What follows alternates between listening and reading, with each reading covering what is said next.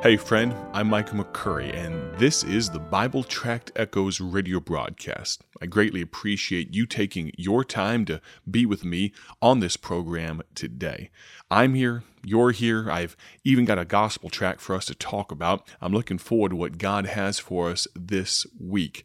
Actually, the thought for this week came out of my Bible reading a couple of weeks ago, maybe just two weeks ago. I was reading, I've started back over in the book of Genesis. And if you'll find your Bible and turn to the book of Genesis, chapter 17, that's where we will begin today. I'm looking forward to speaking to you, but I'd love to hear from you. You know, it's a little bit lonely sitting here in the Bible Tracts Incorporated building talking to you through this microphone. Sometimes it's nice to hear back from those in the audience, and you can communicate with me in a myriad of ways. One way is to text me. I'll tell you why you might want to text me in just a moment. The first reason that you might want to text me is because you are praying for the ministry of Bible Tracts Incorporated. There are so many people under the sound of my voice that pray for BTI. You can text me at 309 316 7240. That number is 309 316 7240. Another reason you might text me is because you have questions about the ministry of Bible Tracts Incorporated, or maybe you're planning on coming to our open house, our grand opening on Saturday, October 1st of this very year.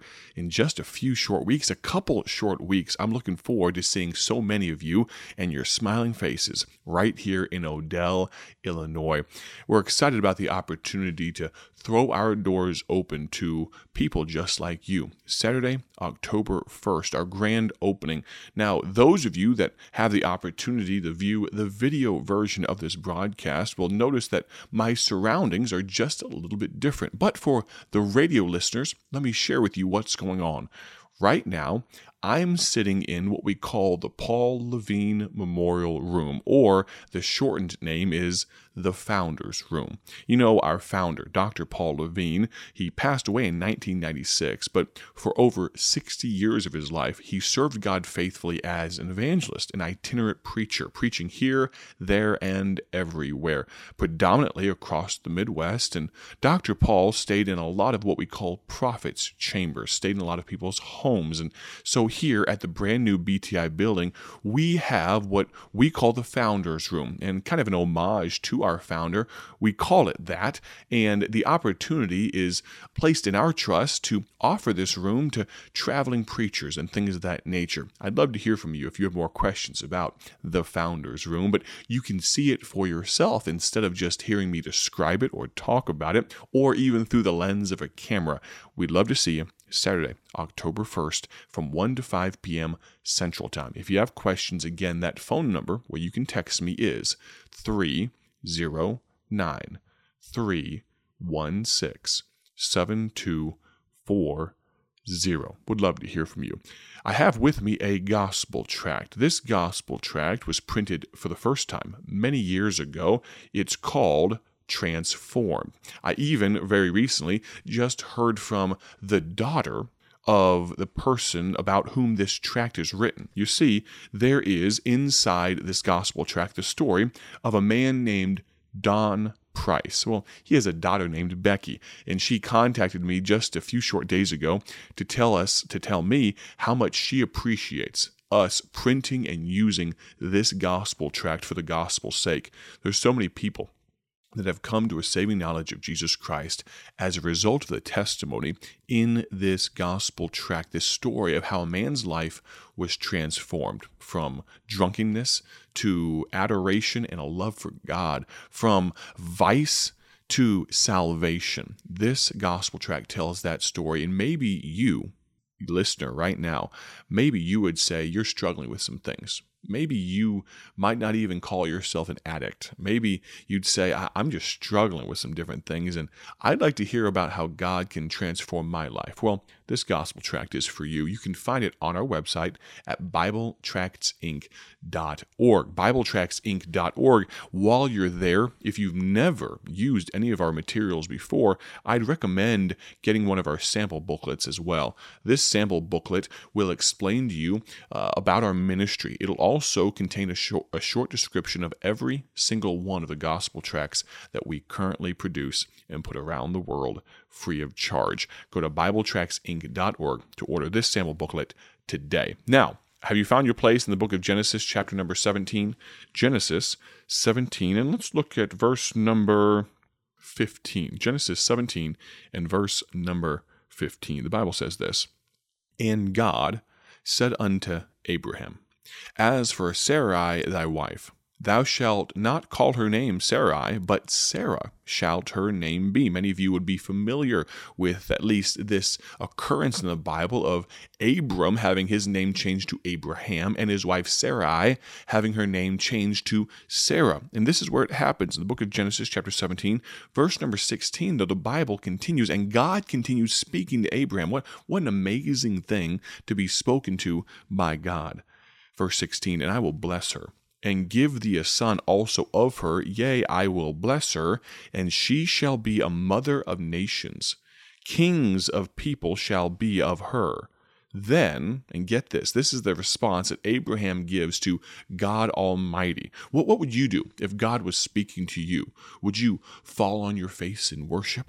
Would you clasp your hands together? There's a, an old psalm that says, I, I clapped my hands and sang glory, glory, glory to the Son of God.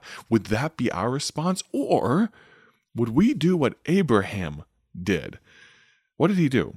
Then Abraham fell upon his face and laughed.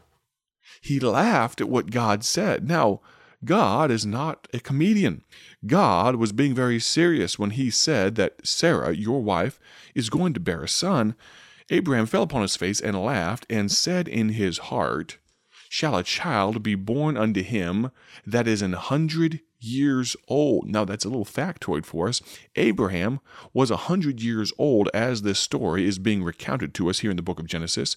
And shall Sarah, that is 90 years old, bear, meaning bear a child. Verse number 19 And God said, Sarah thy wife shall bear thee a son indeed, and thou shalt call his name Isaac. And I will establish my covenant with him for an everlasting covenant, and with his seed after him. What an amazing account of a promise of God, a promise that God makes good on.